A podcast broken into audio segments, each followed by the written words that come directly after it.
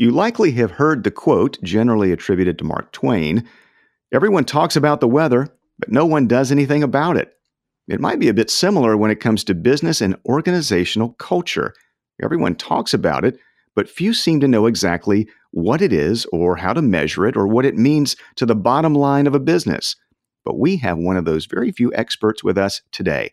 She is an award winning professor who is using crowdsourced data and surveys to uncover corporate culture and its effect on ethics, innovation, and the market value of the business.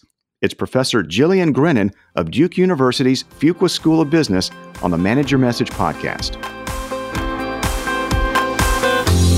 Welcome to the Manager Message podcast, where professionals come for ideas and inspiration to grow. By talking about their businesses more effectively and getting lots of other people to do the same. Here is your host, consultant, professional speaker, and author, Jim Carr.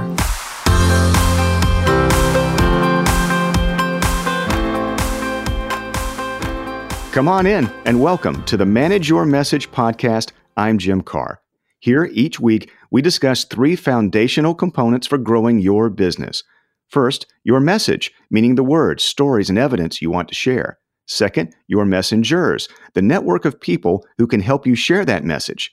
And third, management habits that will shape your culture and turn your improvements into an everyday business advantage. We know it's much easier to grow your business when you are a message manager. Today, we're taking on corporate culture. It certainly ties into the things people feel about a business and what they say about it. Culture gets a lot of credit when things go well for an organization and much of the blame when there is failure. Many people point to toxic cultures at Volkswagen or Wells Fargo for their problems and horrible mistakes in judgment. But what exactly is corporate culture? And how does it affect the everyday work of a business? Well, Jillian Grennan is an assistant professor of finance at Duke University's Fuqua School of Business, my MBA alma mater, where she won the Excellence in Teaching Award in 2017 and has a very interesting research program going. Along with a few expert colleagues, she has been able to put some firm numbers into this squishy, soft idea that many of us think about when it comes to culture. Whether you're looking at culture as something to build and reinforce in your organization or team, or as a key factor in deciding where you want to work in the first place. I believe you'll find this entire line of research very interesting. I certainly have. Hey, Jillian Grennan, welcome to our big messaging show. Thank you, Jim. I'm happy to be here. Thank you. You're coming to us from Philadelphia today, right? I am. Okay. Appreciate you joining us because culture, this whole topic is something very important for most organizational leaders and their boards, and even individual workers.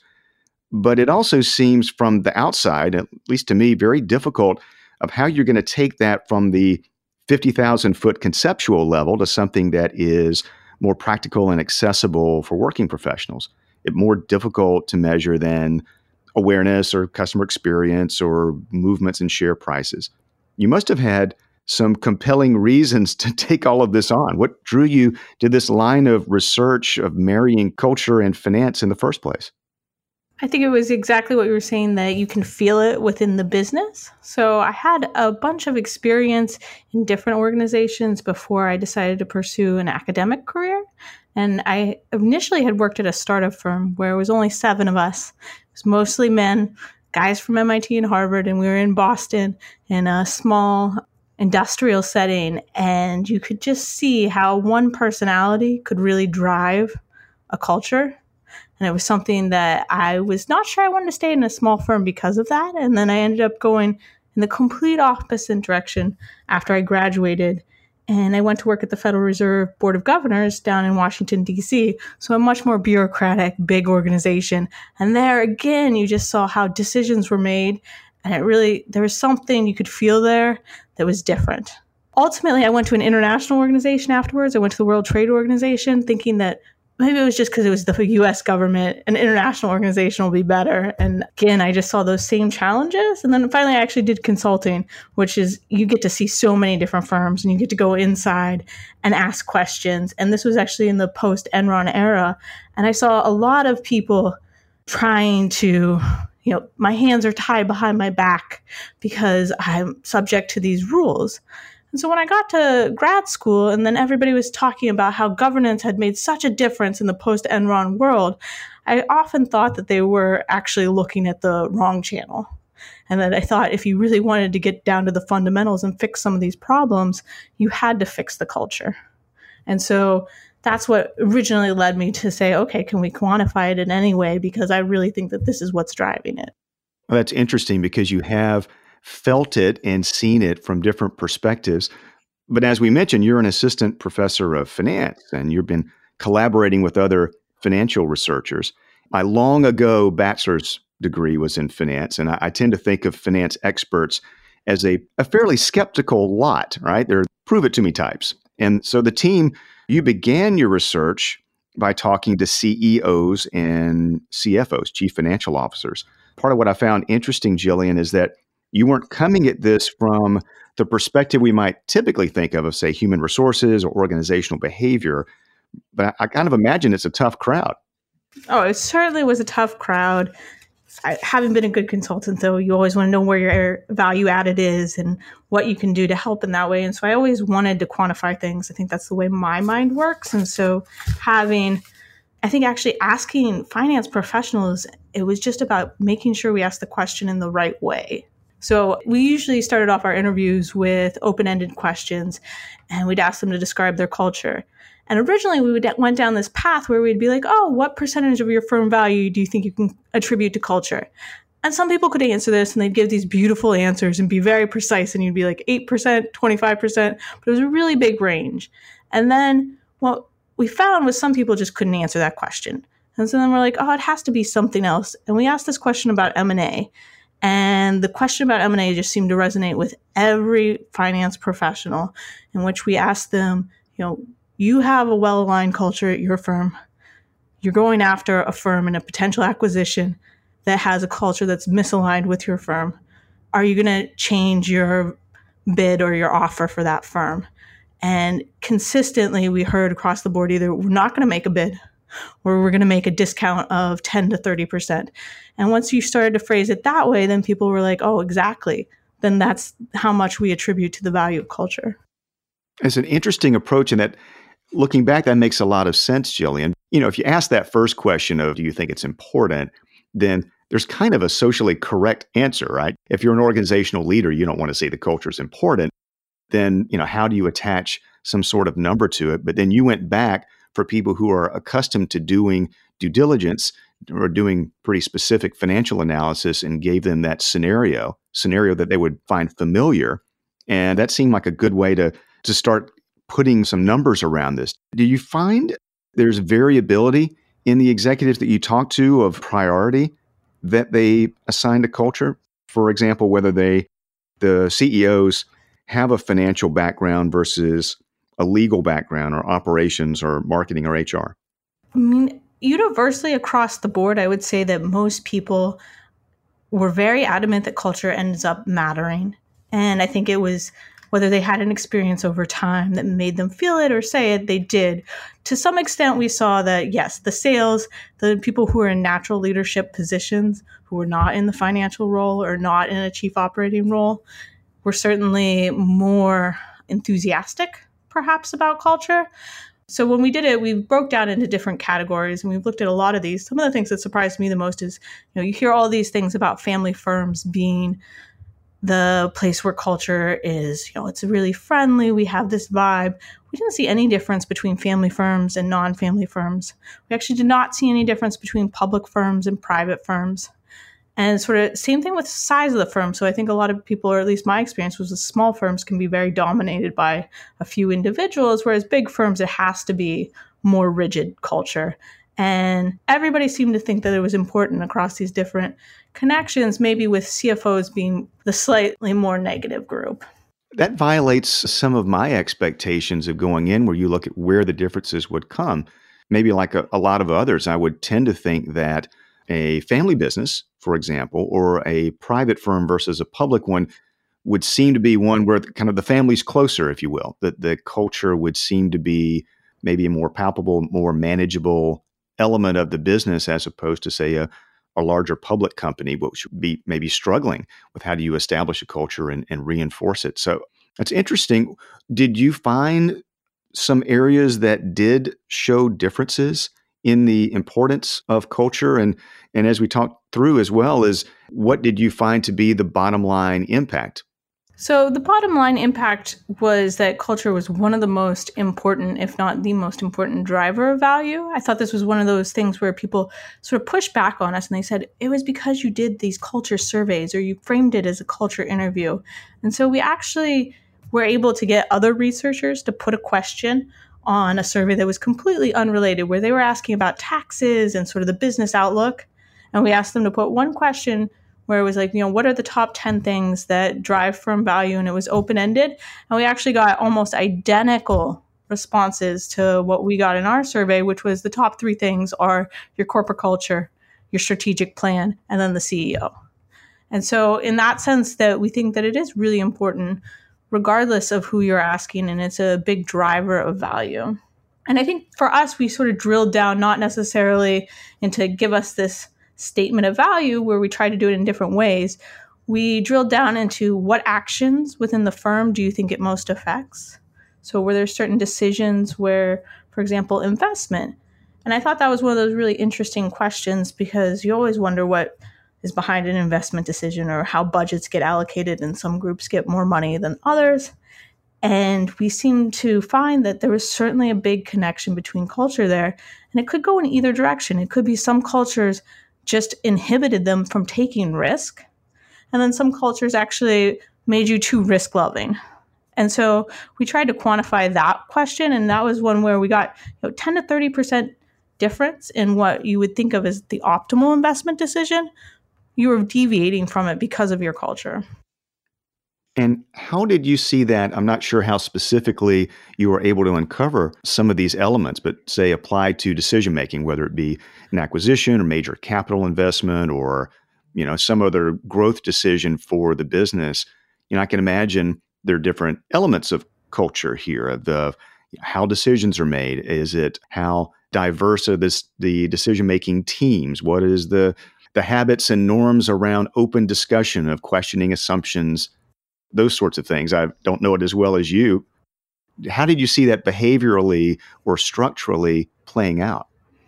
I always think of Amazon as a great example in the sense that a lot of people think Amazon has a really bad culture. And there was a debate a few years back where they were on the newspaper headlines. And yet, when you look at it in more of if you're thinking about culture in relation to firm value, it's certainly a very effective culture. And it's a culture where you talk to insiders and they will tell you that they have this notion, which I think is very challenging to develop correctly within an organization, of you go in and you critique. And it's okay to question decisions and it's okay to have this back and forth. And I think that's actually really good for creating an environment where you're going to be innovative, where you're going to adapt to changes. Yet they were very adamant that once a decision was made, it's not about building consensus and wasting a lot of time, which they had this sense of urgency. A decision's made, everybody's on board, and you go from there. And that challenge of balancing urgency and sort of agreement, but also allowing for creative types to fit in is something that came up time and again in some of our interviews. I remember we were talking with an executive who had basically, you know, sort of more of an old manufacturing firm that then acquired a young group in San Francisco to help sort of modernize their business.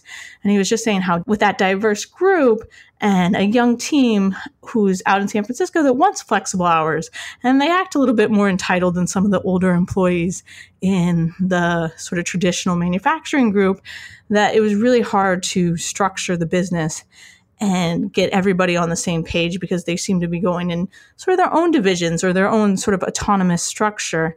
And in that sense, it was having to ha- say, okay, let's come up with ways that everybody's working towards a same common focus. But sometimes it takes a really long time to build that consensus. And so I think these organizations that are able to get the common focus and get people urgency behind that common focus are the ones that seem to be the most successful. Changes in the workforce. You know, you've got the rise of remote workers. There are more freelancers and independent workers different expectations, perhaps generationally, in terms of the culture, the why of the organization. any signs that building and reinforcing culture is actually becoming more difficult because of those elements of a modern workforce? I mean, I think that's a great research question. It's one of those ones that I would love to go after in some of those senses. I think hiring and firing decisions are critical and making sure that you have the right match. And to some extent, that there's certainly one of the things that we saw that was very important is it's not just your stated values. Most firms have well defined stated values. It's the rest of it. It's the coming up with day to day actions that sort of reinforce those values. It's convincing your employees that, you know, you say integrity is a value. Okay, I see how we're getting internal communication to suggest that, you know, we must make ethical decisions, but are you actually going to go and admonish somebody who doesn't do the right thing? And so getting, you know, step after step after step in line with those values can be really challenging. And I find that sort of firms today, I don't have pure evidence on this, but I have looked at it a little bit myself in the data, is that you know we see more and more of these sort of community based values that are being advertised or stated that the firms you know diversity is important empowering employees are important all of this stuff and I wonder how much of it is on the career page to attract employees versus how much of it is actually followed through in day to day actions within the firm. And it's certainly some area where I seem to think that there might be a disconnect.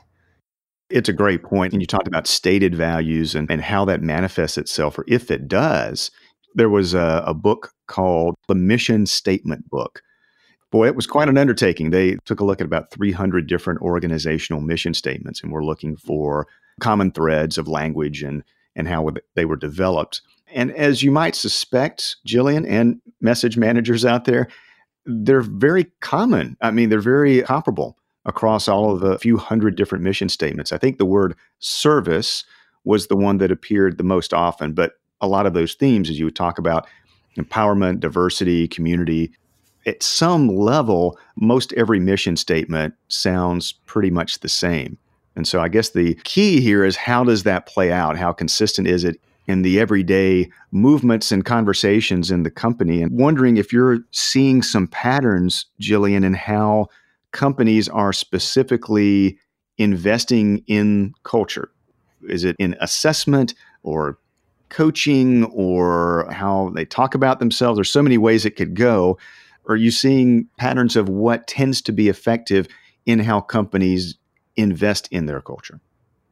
So I've, we saw a lot of variety in what people do. I think there's so many different techniques from internal videos to messaging to sending out newspaper articles to all of the employees to sort of reinforce what the culture is.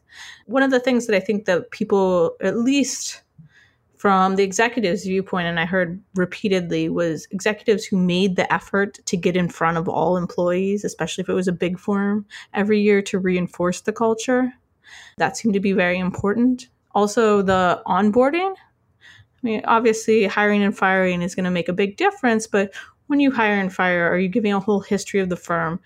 And one of the techniques that I thought was really interesting and sort of help people get onboarding can take six months in some firms, it can take you know much less time and what they did was they actually had employees go through what were sort of critical decisions of the firm, whether it was an investment decision or a critical policy that the firm had, and explain that policy within the context of the firm's culture.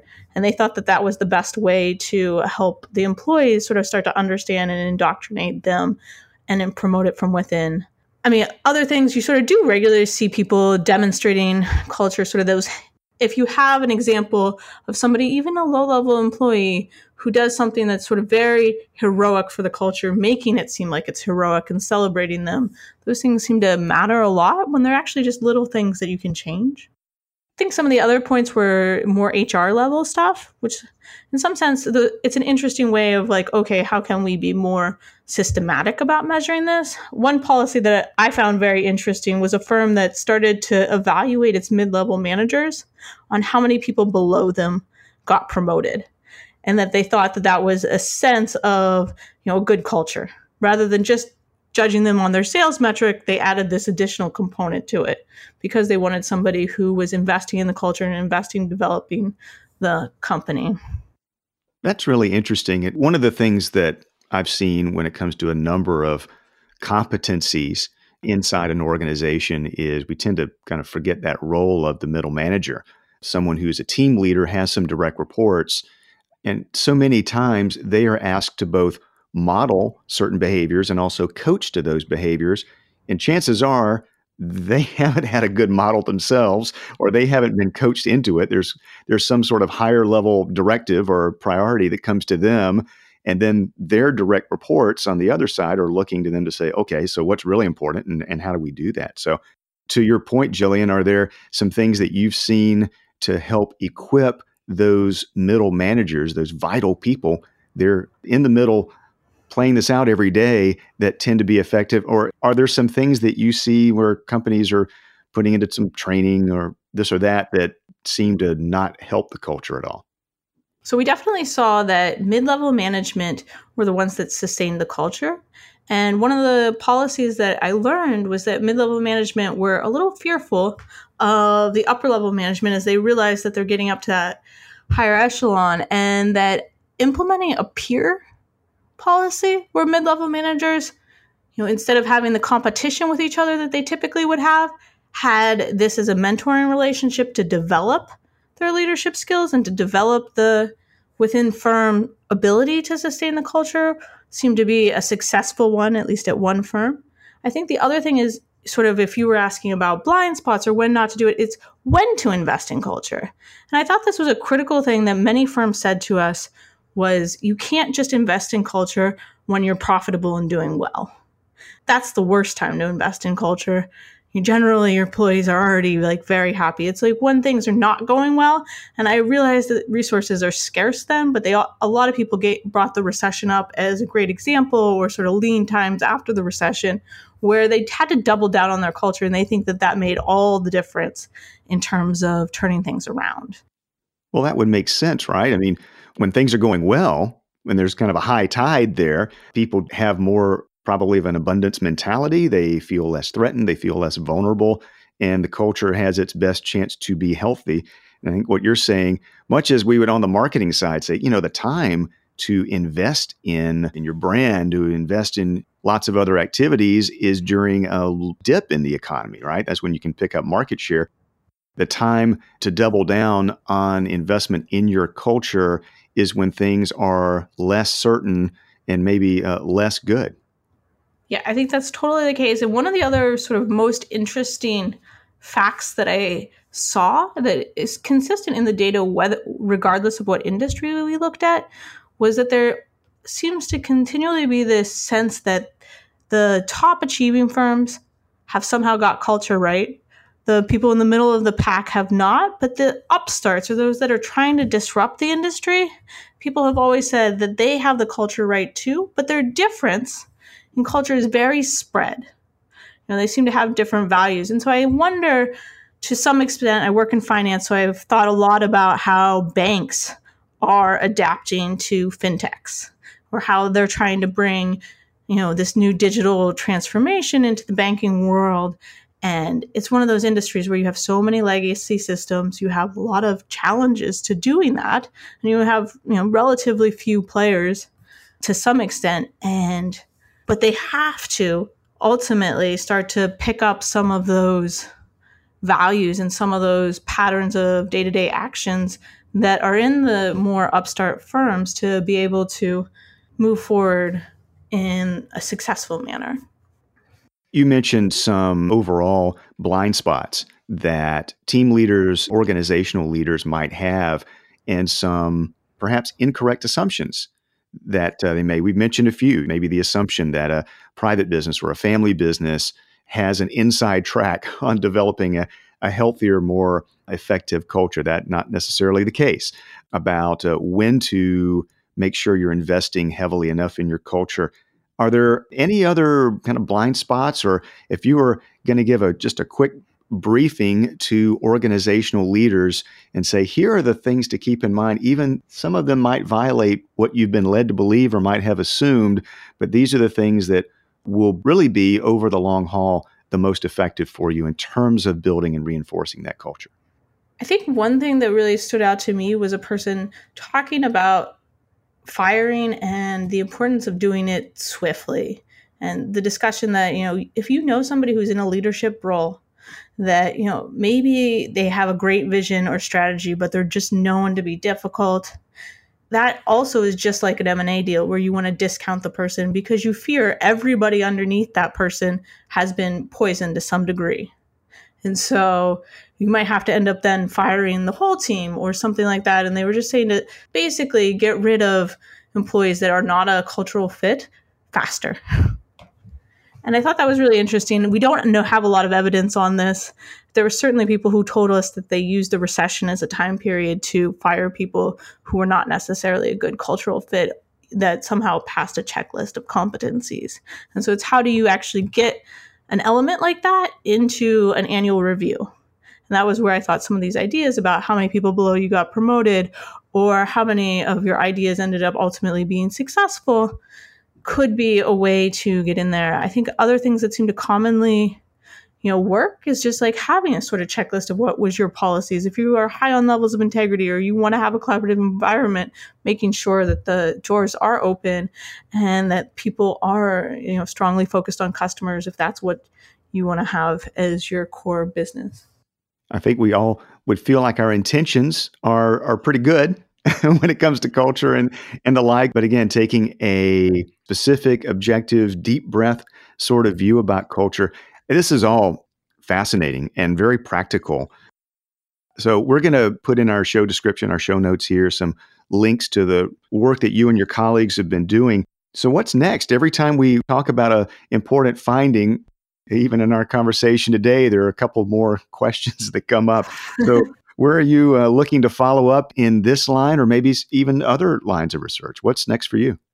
So, I actually did just recently complete a paper looking at banks, and it was one of the ones where I think consistent communication is the key message that's come out of it. I think oftentimes we're not really sure what the mechanism is leaders can do to actually change the culture.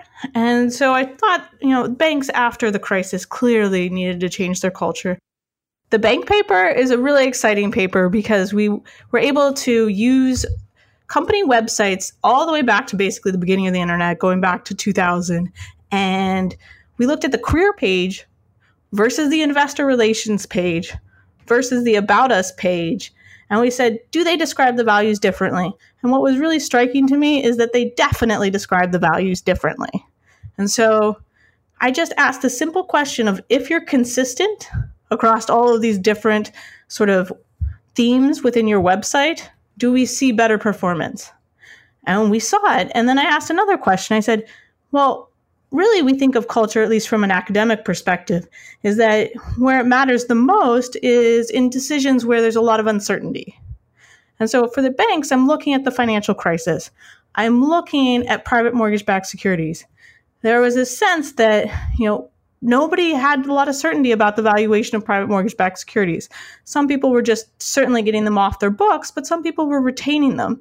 And what I show is that these firms where there was inconsistency, in the way they communicated their culture were also the ones who ended up retaining more private mortgage backed securities, ended up performing worse during the crisis. Mind you, most banks were down 30%, but doing even worse on top of that. And then what I end up looking at is what's happened post. We're 10 years post the financial crisis. And I see, well, yes, we have become more consistent. It's actually really striking to me that the two areas where we're still inconsistent is in integrity we mostly tell our investors we have high integrity and don't communicate that to our employees. And then also in customer relations, where our About Us section is all about our customers, but we don't do a good job of conveying it to our employees. That's really interesting. We might have to come back to you later and talk about uh, the specifics of that. And I think, as you're saying, banking is a great industry to look at because it is becoming more of a meld of the digital, and still it's a very high touch environment from employees to their customers in terms of you know, brick and mortar locations and personal touches and decisions to make, along with the impact of the fintechs and major disruptions in the industry, all of that together.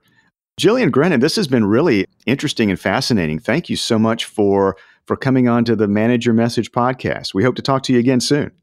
Great. Thank you so much for having me. It was really fun. Thank you, message managers, for joining the podcast. And thanks again to Jillian Grennan from Duke University's Fuqua School of Business for coming on and talking about the link between the actual financial performance of organizations and their culture and how messaging plays into that. One of my major takeaways was the point that Jillian just made about consistency and how important that is. As she studied in a bank setting, how what's communicated about integrity and customer service has often been different between what is communicated to investors versus the message that goes internally into employees and how costly it can be in terms of financial performance when there is inconsistency. Great nugget there. We're generating a lot of momentum here on the podcast. We want to keep things going. If you haven't done so yet, then please tap subscribe on your way out. Your five star rating will make it easier for other professionals to find us and join us as well. I can recommend another free weekly resource too the Message Manager Memo. That's a brief weekly email with practical tips and examples. It's a one minute read on average, and you'll actually enjoy seeing it in your inbox. It takes about 10 seconds or so to sign up on my website, jimkarrh.com, K A R R H. And I'd be happy to connect with you on LinkedIn. You can also follow me on Twitter at Jim Karrh. Happy to talk directly. You might have some suggestions for the podcast or would like to bounce a messaging idea. Perhaps your organization or company needs to sharpen its message and equip more people with the tools and confidence to share that message widely and consistently. Perhaps you're part of an association or group that would be a great fit to have me visit as a professional speaker. I do a number of programs, all the way from keynotes to workshops to panel discussions. We always try to tailor the message according to what the organization needs, the starting point, what's on people's minds.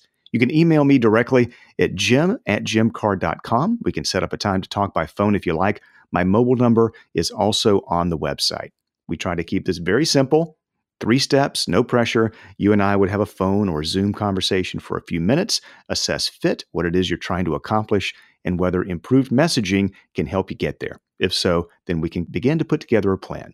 As always, I appreciate your time and enthusiasm for letting your world know about what it is that you do and how valuable it can be. Until next time, message managers, thanks for joining the conversation. Thanks for joining us on the Manage Your Message podcast with Jim Karrh. You'll find show notes and other resources at manageyourmessagepodcast.com and jimkarrh.com. Please help us serve you and other message managers by subscribing to, rating, and reviewing this podcast. And connect with Jim on LinkedIn and on Twitter at Jim Karrh. Until next time, we hope your business message is shared well and often.